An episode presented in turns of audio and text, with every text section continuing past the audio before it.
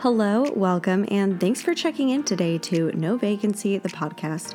I'm your host, Natalie Palmer. I'm an Airbnb ambassador and 17 time superhost, and I've hosted over 1,000 reservations.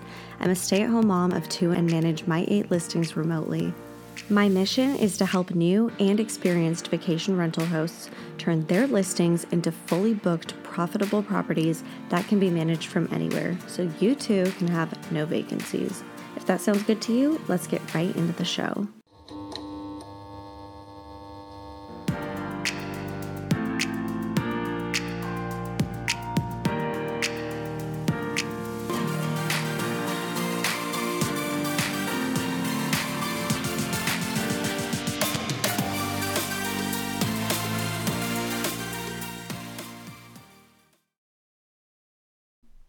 Do you remember episode 68 where I got to interview Kenny Bedwell, the CEO at STR Insights?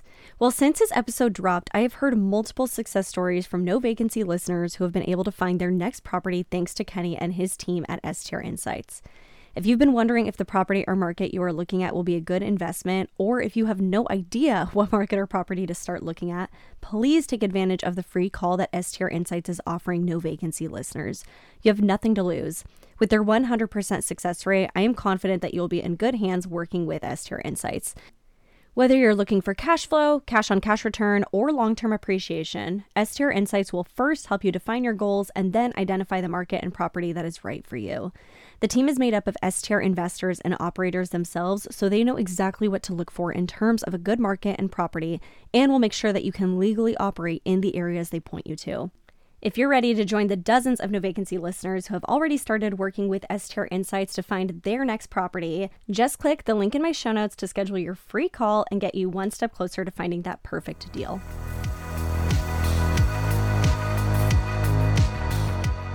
Hello, everybody, and welcome back to another episode of No Vacancy, the podcast. I'm your host, Natalie Palmer, and today I am delighted to have on the one and only Avery Carl from the Short Term Shop. You may also be a listener of her podcast, The Short Term Show, which I was so grateful to be a guest on at one point. Avery, I'm so happy to return the favor and have you on here today.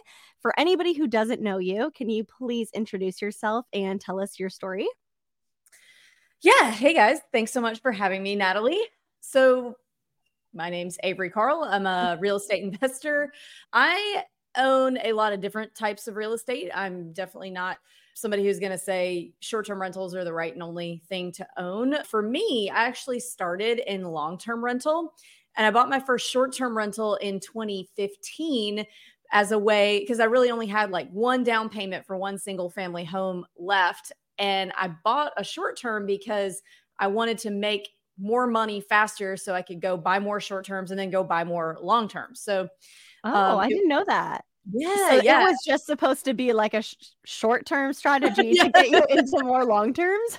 No pun intended. Yeah, yeah. So we we had a long term. We wanted to get into multifamily, which we have, you know, since and we said, well, how can we? I mean, we really didn't even know it was called real estate investing when we bought that first long term. But what we found, we just bought it because we were like, you know what, we have some money. We went to a financial advisor at like an Edward Jones that was in my building that my that my job was at at the time. Because we had, you know, a little money saved up, like 25 grand, nothing fancy.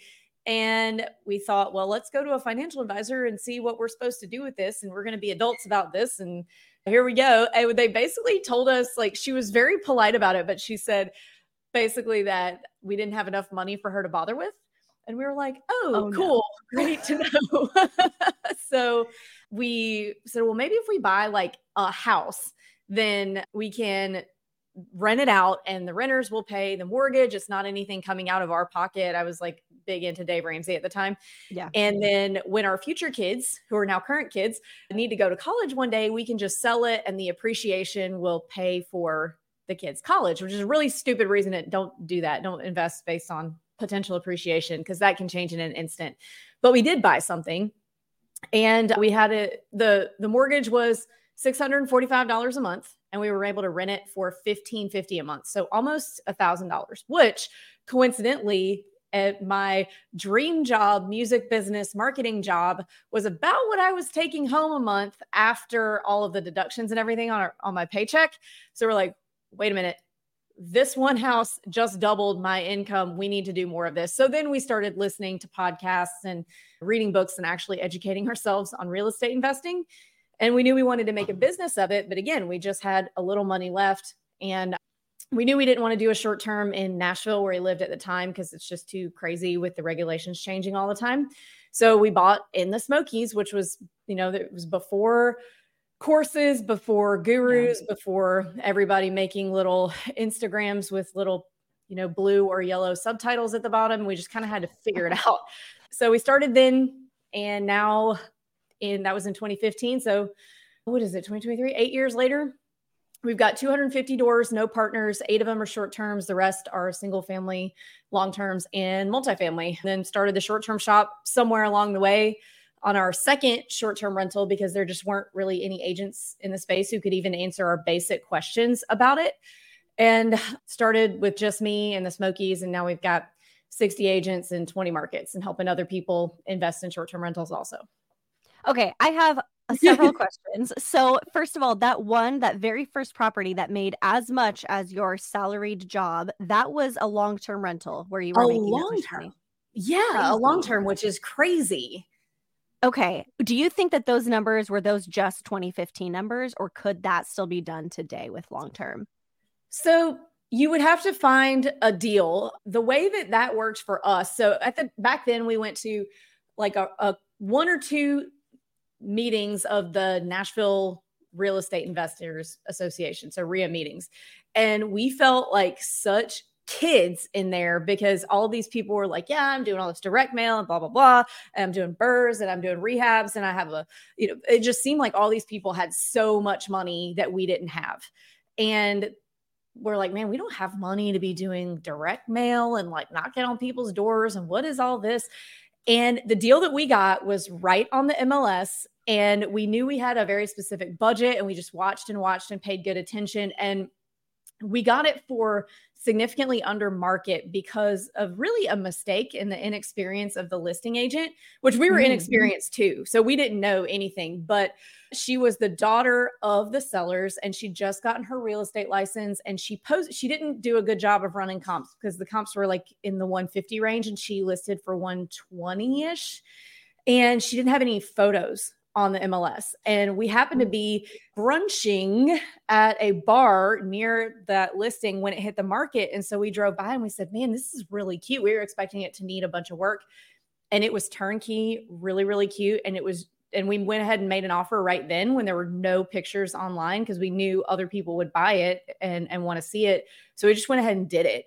And so it was a little bit of luck, but also just us taking the opportunities where they came and not thinking, oh, well, you know, nothing makes sense because we were told mm-hmm. then you can't long term rent in Nashville anymore. You had to buy in like 2010 for that to work. Mm-hmm. And everybody was saying it didn't work, kind of how people are saying with short term now. And then we found yeah. something that worked amazing. So it's really just finding that right deal and being vigilant about that.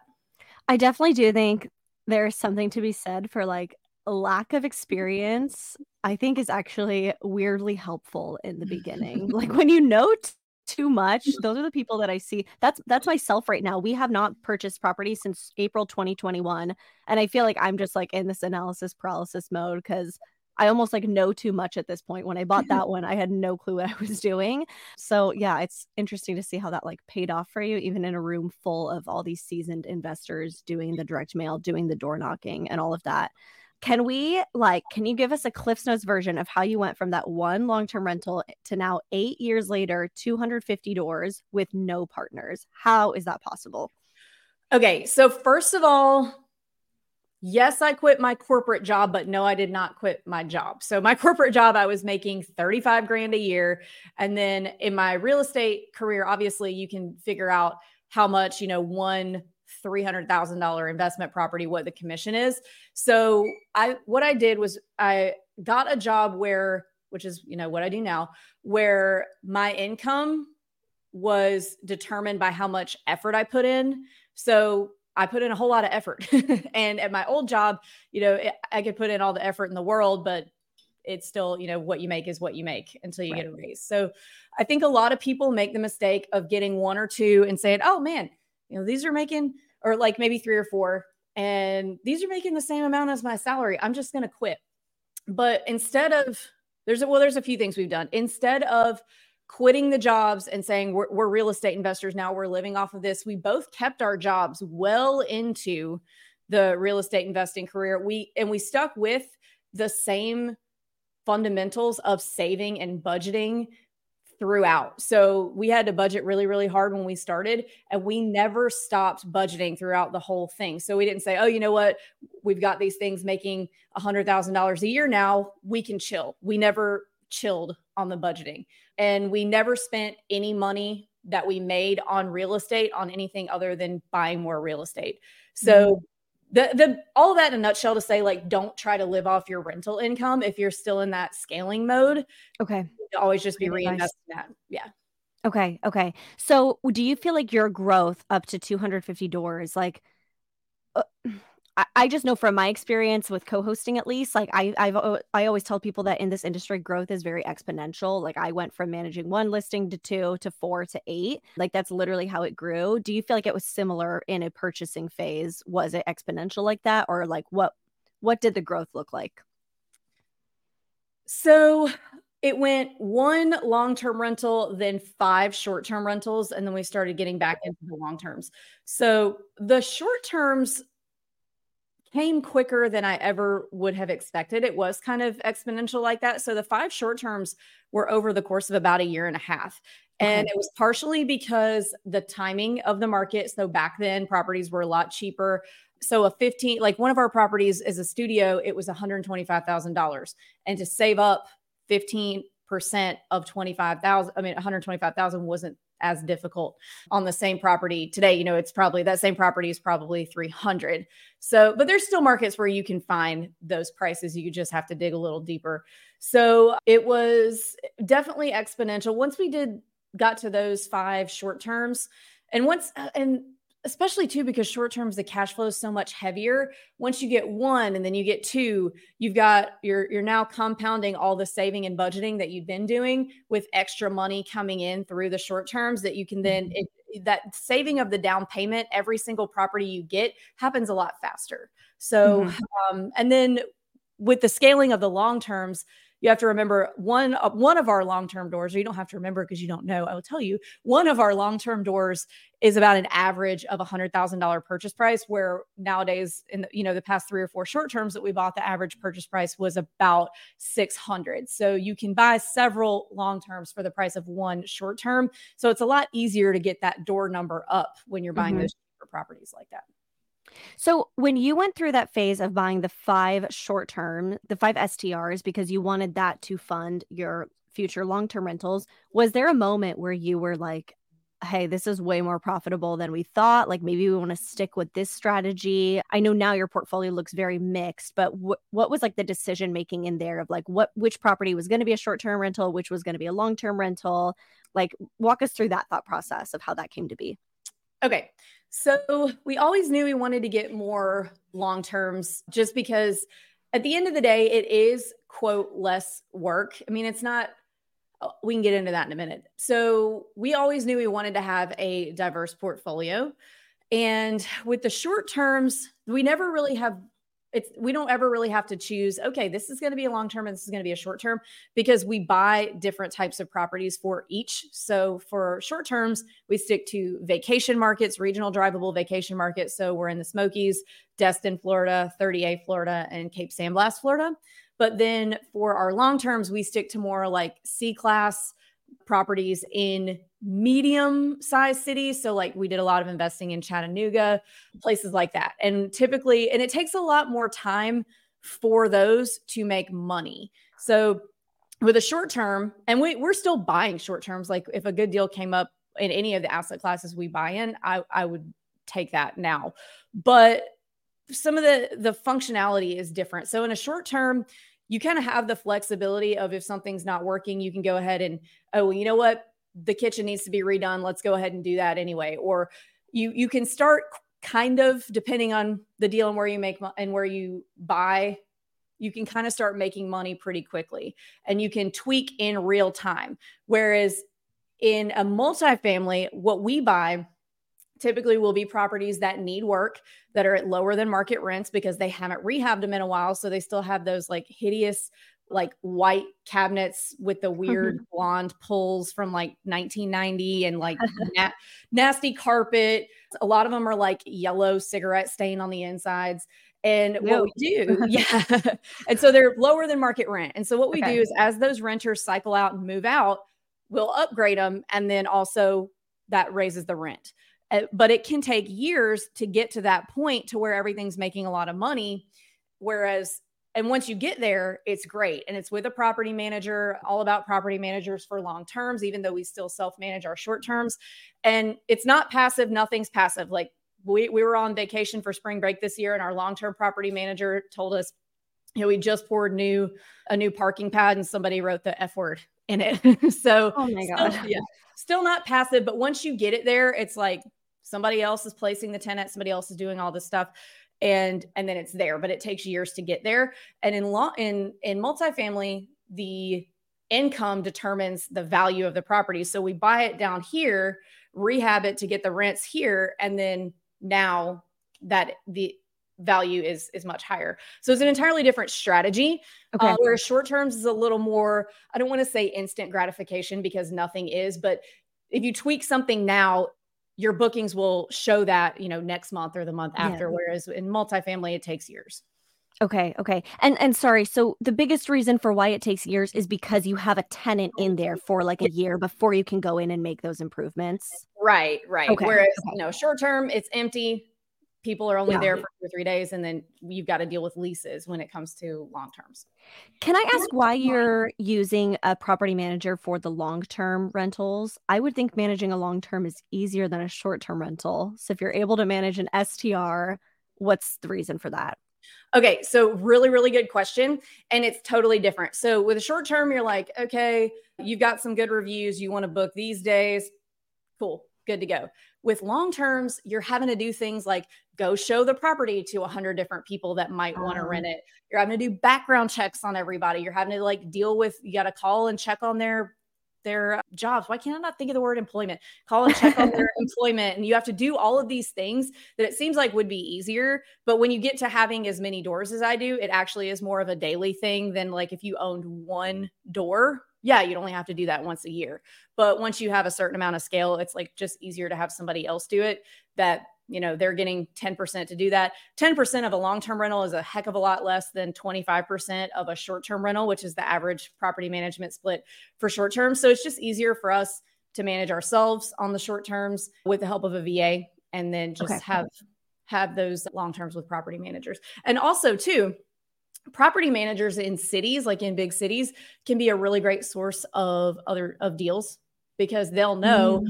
okay this this we're managing this other 10 unit they're thinking about selling and they'll call us. So it's also kind of a relationship thing. Ah gotcha. I would have never even thought of that Okay, great tip. So, with the property or with your portfolio now of 250 doors, have you ever used leverage or equity in one to purchase the next one, or was this all just from your real estate business and, and income? All just from snowballing our income. On our second short term, we did use a HELOC on our primary home, but it was very small. It was only $20,000 and that's the only equity that we've ever pulled out. I'm I'm very careful. I'm I'm a very worst case scenario person. So anytime anytime I make any decision, my brain has to go to every like dark corner first before I'm like, okay, yes, we're going to do this. So over leveraging scares me a lot. Mm-hmm. And I have seen unfortunately my peers, some of them over leverage themselves and get into situations that they can't get out of and my goal is not to do that to myself i don't want to have to start over again after we've we've done all this so we're super careful about leverage Gotcha. Yeah, I just wanted to ask after you said that you were like you came from Dave Ramsey's school of teaching. I was mm-hmm. very curious what the thought was with that. Okay, that makes that makes a lot of sense. So now out of the 250 in your portfolio, what is the split? How many are short term, how many long term, and do you have any midterms in there as well? No midterms. Not that I wouldn't do a midterm. We just haven't hasn't done happened. that. Okay. So we have eight short terms and we have about i would say about a hundred doors worth of multifamily and the rest is okay. single family and duplexes that's it only eight short terms mm-hmm. Wow. I don't know why I thought that that was going to be a way bigger chunk of your portfolio. Okay. Okay. No, no. The short terms at eight do exactly what we need them to do. And so we don't like if I found a good deal uh, right now, I'm more about like maybe I want maybe I want to do our first lifestyle asset where it will be a short term rental, but it's going to be somewhere that I want it to be. I'm not as concerned with cash flow, and I would just it would be ours, but we would definitely obviously rent it short term to you know make a little money, but it would be more specifically as something we would want to stay in. So you talked about how at the beginning, every single penny you guys brought in from this business, you were not using any of this to live off of. It was just to finance growing the portfolio. Mm. Are you at the point now where you're actually enjoying the money for your lifestyle, or are you still in a scale phase? So we're not in scale phase in the sense that we're looking to buy a lot more. If again, if a good deal comes up, I'm taking it. But now we're looking more at well, how can we take all of this income from these rentals coming in and maybe start paying some things off? Because we're at the mm-hmm. point where, okay, we could go buy some more and create more work, or we can pay some things off and create more income without creating more work. Okay. Okay. Yeah, that's a great point too. Cause I've, I have wondered about that a lot, and I'm nowhere close to the size of portfolio that you have, but I've wondered that a lot too. Is, you know, we talk a lot in this industry about like debt is a good thing, like always be leveraging debt to buy more.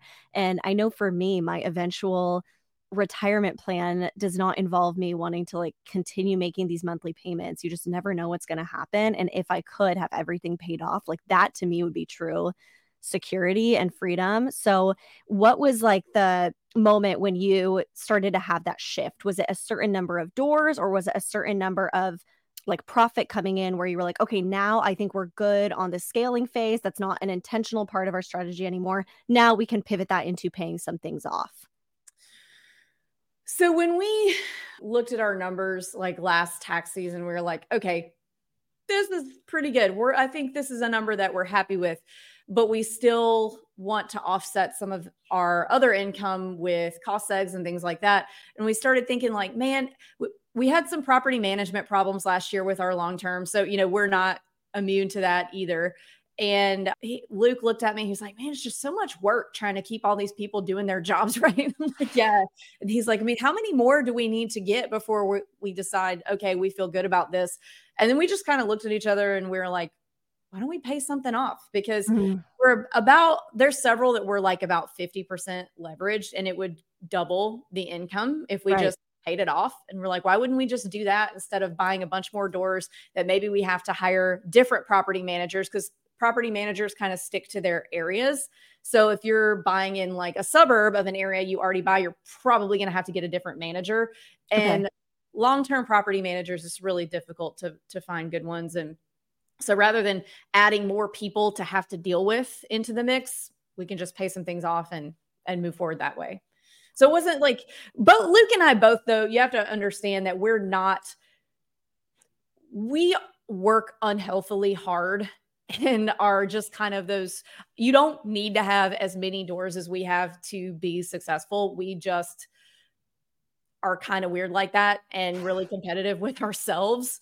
And you know, I'm I've always been I grew up, you know, in athletics and and playing D1 soccer and I just am that person who is so competitive for no other reason than just to be competitive that like it's not fun to play a game of horse with me. I will ruin it for everybody. So don't what we do is not necessarily what anybody needs to aspire to. Success is definitely you can do it with a lot less doors than what what we do. We just kind of go down the road and don't stop.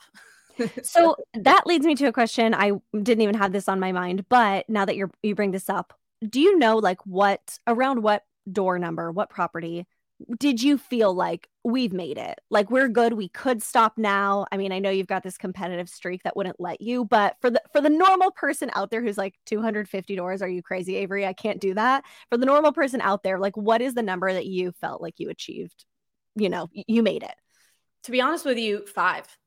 Five. Okay. Yeah. But that was so did that include the short terms? Because you just the short terms, yeah. Five short term rentals, you felt like you had made it. Yeah, because I, you know, I had a master's degree. I'd worked really, really hard at my academic life. And then I saw what a long road it was going to be for there to be any kind of return on that investment income wise.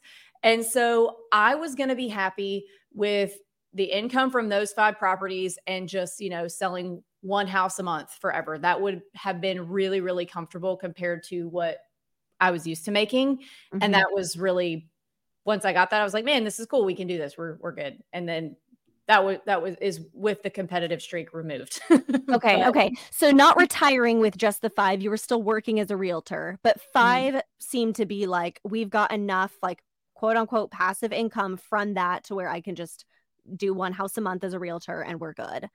Yeah, yeah. And we could have at that point, you know, just bought a house here and there. That was my point that I felt like, okay, this is very comfortable and, you know, this is something that we could keep keep doing and eventually it, it's to put it simply that was the point where i felt like i wasn't constantly waiting for the other shoe to drop and everything to okay. just you know be the curt the rug to be ripped out from under us Okay. Okay. That's a great way of phrasing that. I have a few more questions for you about long term rentals. I have no experience with LTR, and I'm actually like, I have this deep seated fear of doing a long term rental, which is so funny because everybody I talk to who started as a long term landlord is terrified of STR. And they're mm-hmm. like, how do you have the turnover of people every few days? To me, that has always felt safe. Like if somebody throws a party, they're gone in three days. I block that guest. I never have to deal with them again. A long term tenant just terrifies me. And the people I know, my parents have a few friends who manage like 40 long term rentals. And it's like every year when somebody moves out, they pretty much sink their entire profits from that one property into bringing it back up because people trash the kitchen, trash the carpets, trash the walls, whatever it might be. What what has your experience been with that? I know that you have a property manager for your long terms, but uh, are the profit margins like so slim that it is tough to stay ahead of it or are you guys comfortable with those?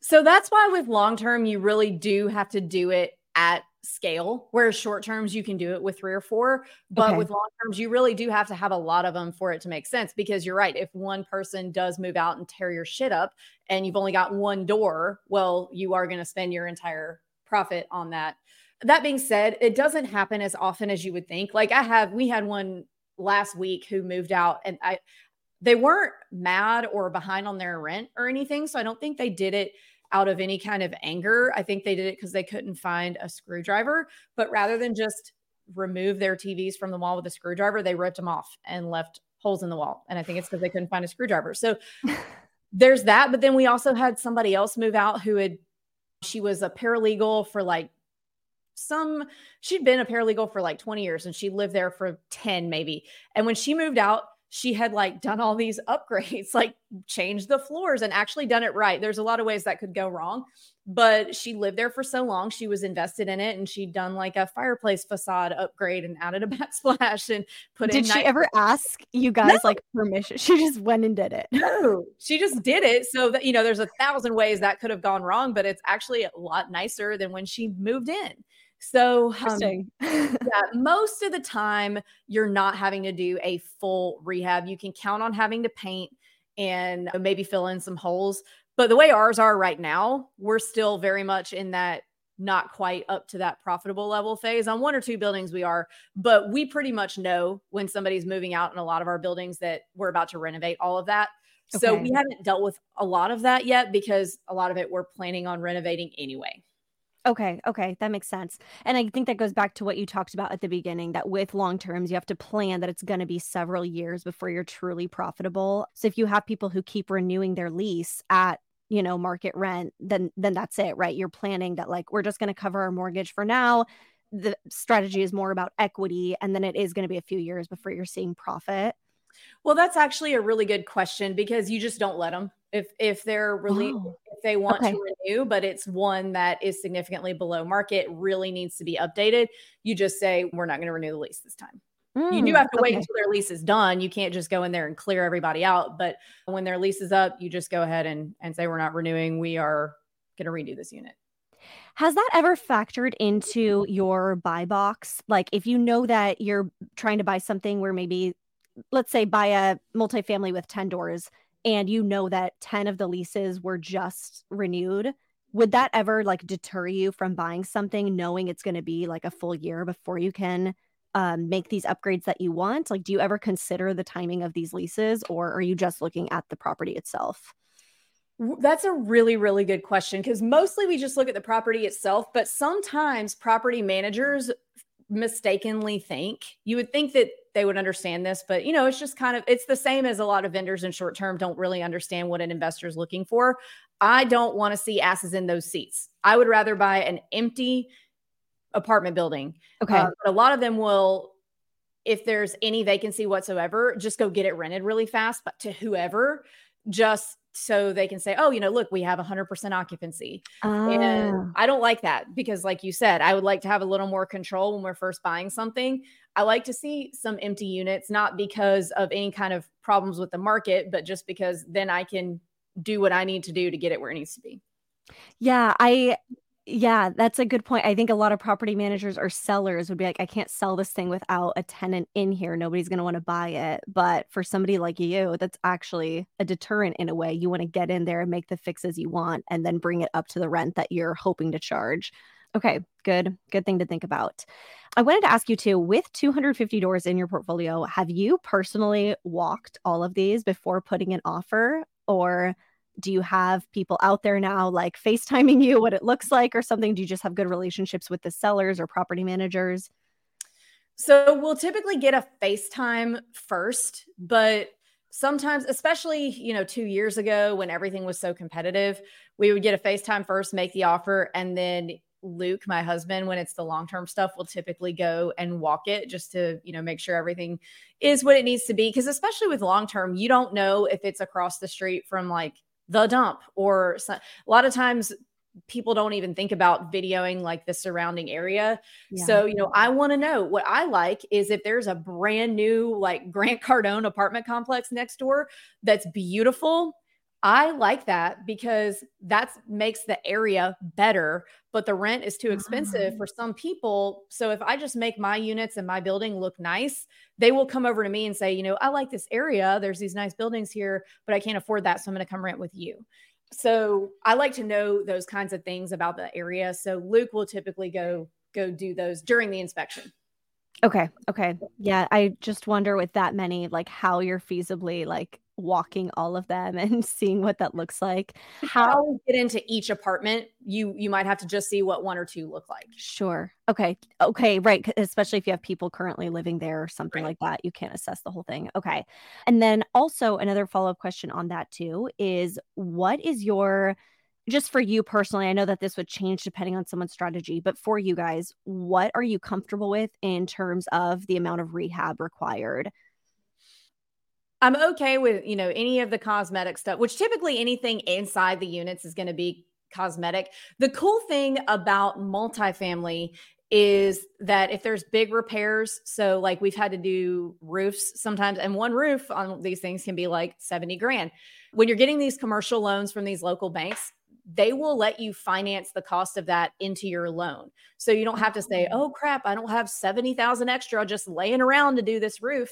They'll let you finance it into the loan. What I don't want to deal with is if I don't like window units because I think that it that is something that really like even if it is an older building, it dates everything. It's less attractive to renters and it's really expensive to get everything vented eh, with individual thermostats. So we do have one that was built in 1900, but it has central AC. So that's not something I want to do. We actually we dropped a deal recently because it was 35 units and all 35 HVAC units needed to be replaced, like central HVACs, which Yeah. was you know 10,000 each, 7,000 each. So and the seller didn't want to to help with that, so we are like, mm, probably not. So that's a that's really kind of the biggest hang up, but if it's something that so with the roof for example, we're getting a good enough deal on the actual building that adding that 70,000 still wasn't going to quite get us to even what the market value of the property would have been. So we were okay with doing that. And then once you pay the roof off, it, that drops off of the mortgage payment. So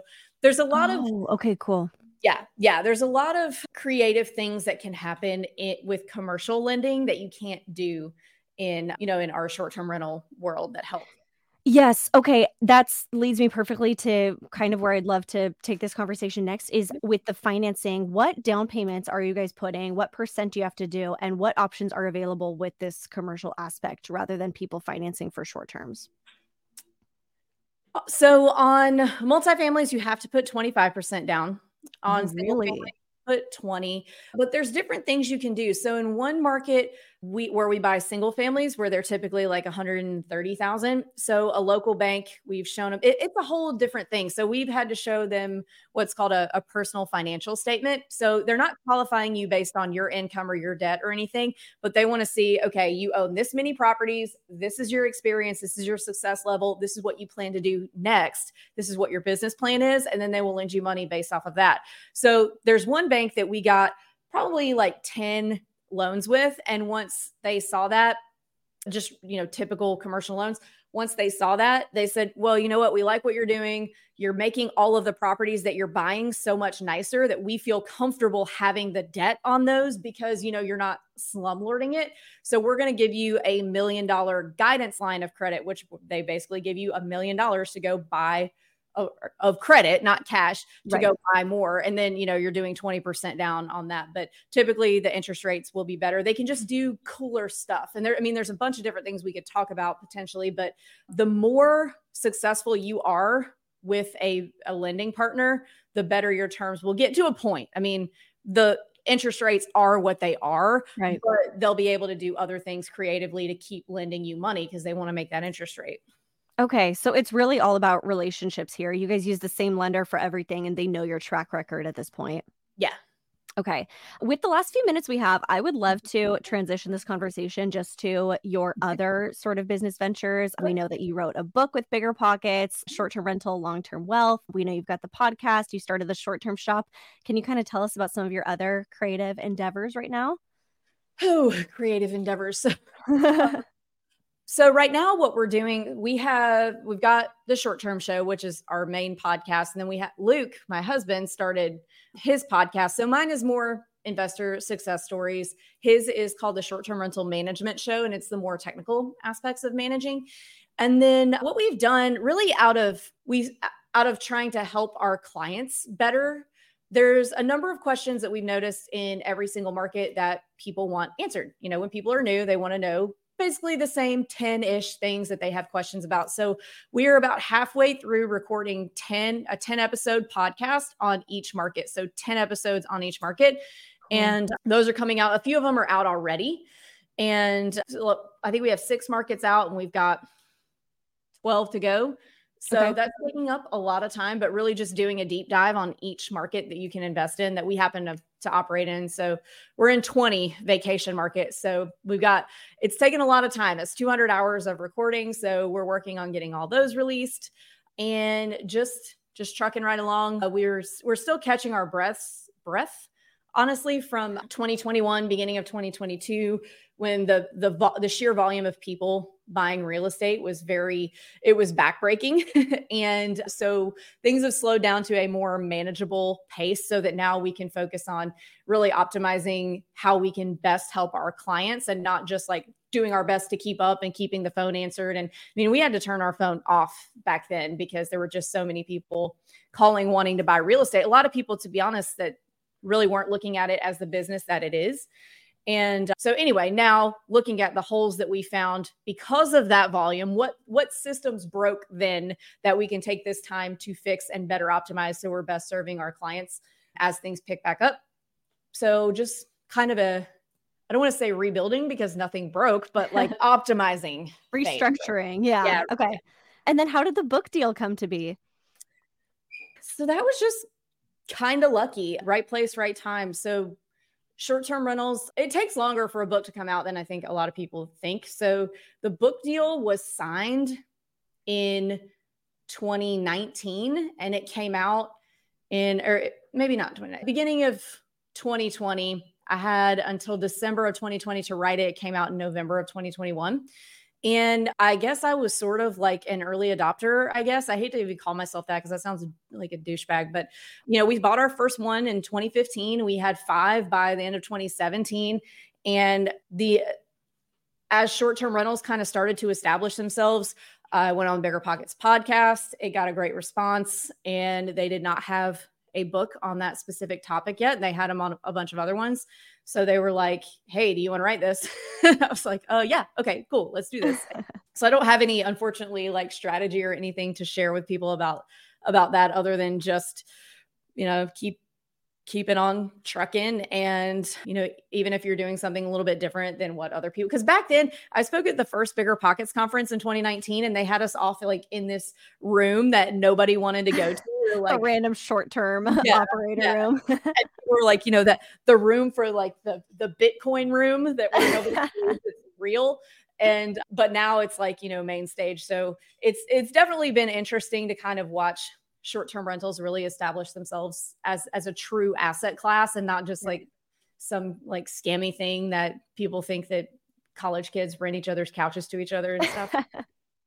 okay, this is the very last question I have for you, but I know that you're a mom of two kids, I mm-hmm. believe.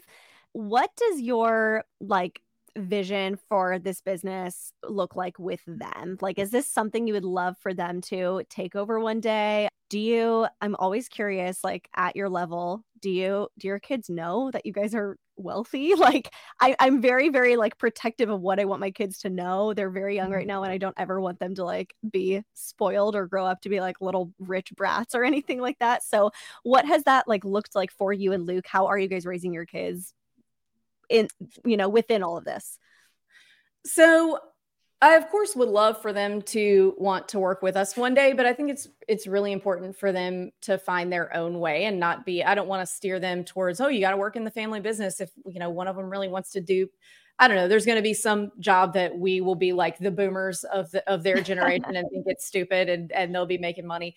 But I just really want to instill in them that as long as they they can do whatever they want even if other people think it's stupid as long as they're working their absolute hardest on it. And that's the thing that is the most important that not letting the time pass and not saying like oh i'm a musician. I'm not going to work. Because like i was a musician for a while and but i worked my ass off bartending but I, there were a lot of them a lot of my peers that didn't. So i think really just instilling in them the importance the importance of working hard and not so much like what I want them to do, but picking the thing that they want to do and working their ass off at it.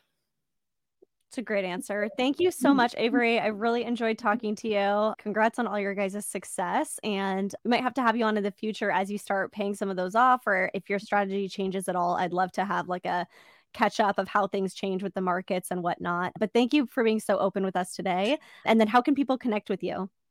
Yeah, thank you so much for having me. And you can connect with me. You can follow us on Instagram. It's at the short term shop, or you can join our Facebook group. It's the same title as my book, Short Term Rental, Long Term Wealth. And then, of course, the website, theshorttermshop.com.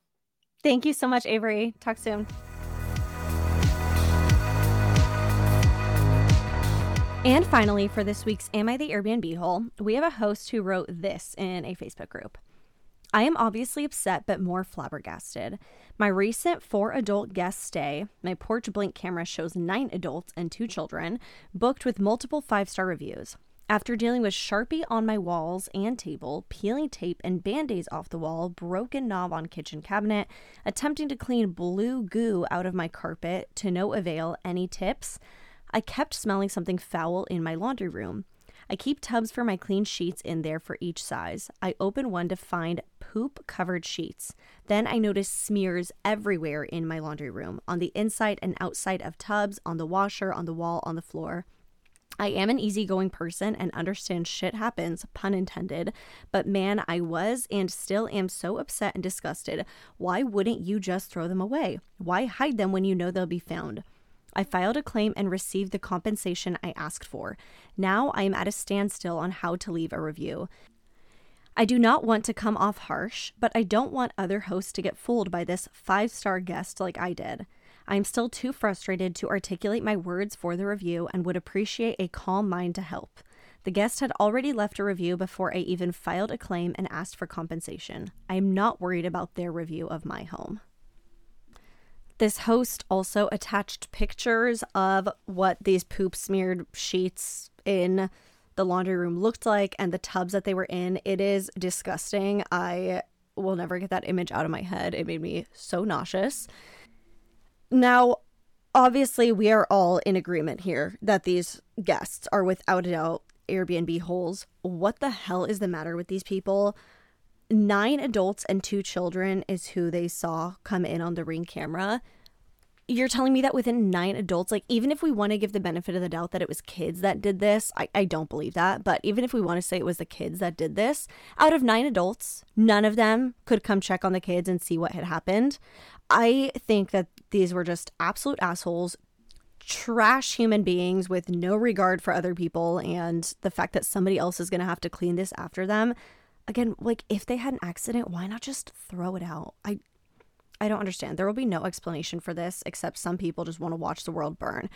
And it's disgusting that these people would treat a home like this that welcomed them with no issues. Now, here is where I have to come down on the host a little bit. This whole part where they say, Now I'm at a standstill on how to leave a review. I do not want to come off harsh. I'm about to be very explicit with my language, so if you have kids listening, this would be the time to turn this off. But what the fuck do you mean you don't want to be harsh with somebody who crapped all over your motherfucking sheets and shoved it in a bin, shoved it in a bin, and then smeared feces on your laundry room walls? What the fuck do you mean you don't want to be harsh with them? Girl, stand up for yourself. Have some freaking self respect. I, like, I, I, mm. I'm trying to be so empathetic with you because this is just heartbreaking what happened. And I cannot imagine being the host in your shoes and walking into this scene and feeling so disrespected and violated like this. but I also I cannot rationalize in my head these people came into my home, shot all over my fucking laundry room and smeared it on the walls, but I don't want to come off harsh. Girl, I cannot defend you. I cannot defend you if you won't defend yourself. Have have some self respect, have some dignity for yourself. How can you stand for this? And what's shocking to me with this is that you already said you filed the claim. For most hosts, that's the hardest part because the review we know is double blind until the guests will not see your review until they've also posted theirs or until after 14 days. So, in my opinion, leaving the review is the easy part filing a claim is the part that makes people nervous because then your guests get tipped off to the fact that you filed a claim. They may have had to pay money. In this case, you say that you did receive the compensation, so most likely your guests were charged. That should have been the hard part. That should have been the nerve-wracking part. I mean, you you did the right thing for sure. You definitely did the right thing. But that should be the part that that makes you a little bit nervous because now they know that you're on to them and you are going to leave a bad review. The actual leaving the review part, that should be the easy part. I don't I don't I don't know what you mean. I don't know what you mean when you say I don't want to come off harsh. Is there a non-harsh way to come off when someone shit in your fucking laundry room and smeared it on the walls? Let's read the comments, okay? This one girl commented, I may be the oddball out here, but I wouldn't sugarcoat anything on the review. I wouldn't use words like hygiene or lack of hygiene. Put on your review that someone literally shit all over your damn house and ruined the sheets and hid them in a tub. Hold them accountable. The least that could have been done was, hey, my child had an accident. Are you sure they didn't bring Amber Heard with them? Yes, yes. Like, thank you to this commenter. I, what are we talking about here? Why are we even entertaining this idea of sugarcoating? How do I write this in a professional way? Like, there is no room for professionalism when someone shat all over your damn house and smeared it on the walls. Professionalism left. Professionalism left the window a long time ago, honey. Professionalism is gone. Hold them the fuck accountable. This is so despicable. Are you sure Amber Heard wasn't in their group? Great, great, valid question. Okay, somebody else commented. Is there a reason people are worried about leaving guests bad reviews? I regularly leave people one to four star reviews and explain why, but it seems like hosts on these Facebook pages are always reluctant. I would truthfully explain all the issues you countered and leave one star. Someone replied to that comment saying, I agree. I feel like as hosts, we get nitpicked down for every little teeny tiny thing. Unless it's the most spectacular place they've ever been to, it seems like nobody is handing out five stars anymore. Yet, all of these hosts still give out five stars. I'm heartbroken for what this host went through. I mean, seriously, this is this is such a traumatic situation. I'm not using the word trauma lightly here. Like I would not be surprised if this girl needs therapy after this. It is so violating to have to find that and be the one to clean it and just uh, if it were me, like I would have burning hot tears pouring down my face and I would just be so angry. That being said, you need to girlfriend, you need to stand up for yourself and leave a completely honest review. Leave a completely honest review and explain what happened. No sugarcoating. Get straight to the point and leave a review that is worthy of these guests being kicked off the platform and never being able to find accommodation again. That is what these people deserve. They are disgusting. Nobody should ever be subjected to dealing with them again. And if you wish that that courtesy had been extended to you and that somebody else had left an honest review in the past, you need to step up and do that right now. There is no such thing as being too harsh with people who shat in your fucking house and smeared it on the damn walls. All right? Johnny Depp took Amber Heard to court over this shit. These people, a, a bad review, a one star review, is the least they should be worried about honestly, you you have ground to press charges here. You really do.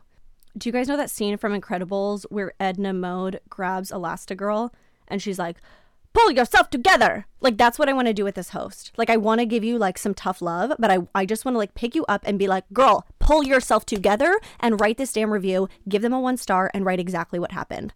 End of discussion. And with that, it is now checkout time. Thanks for listening, and I'll see you back here next week.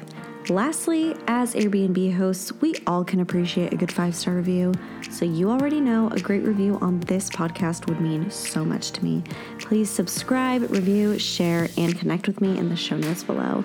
Bye.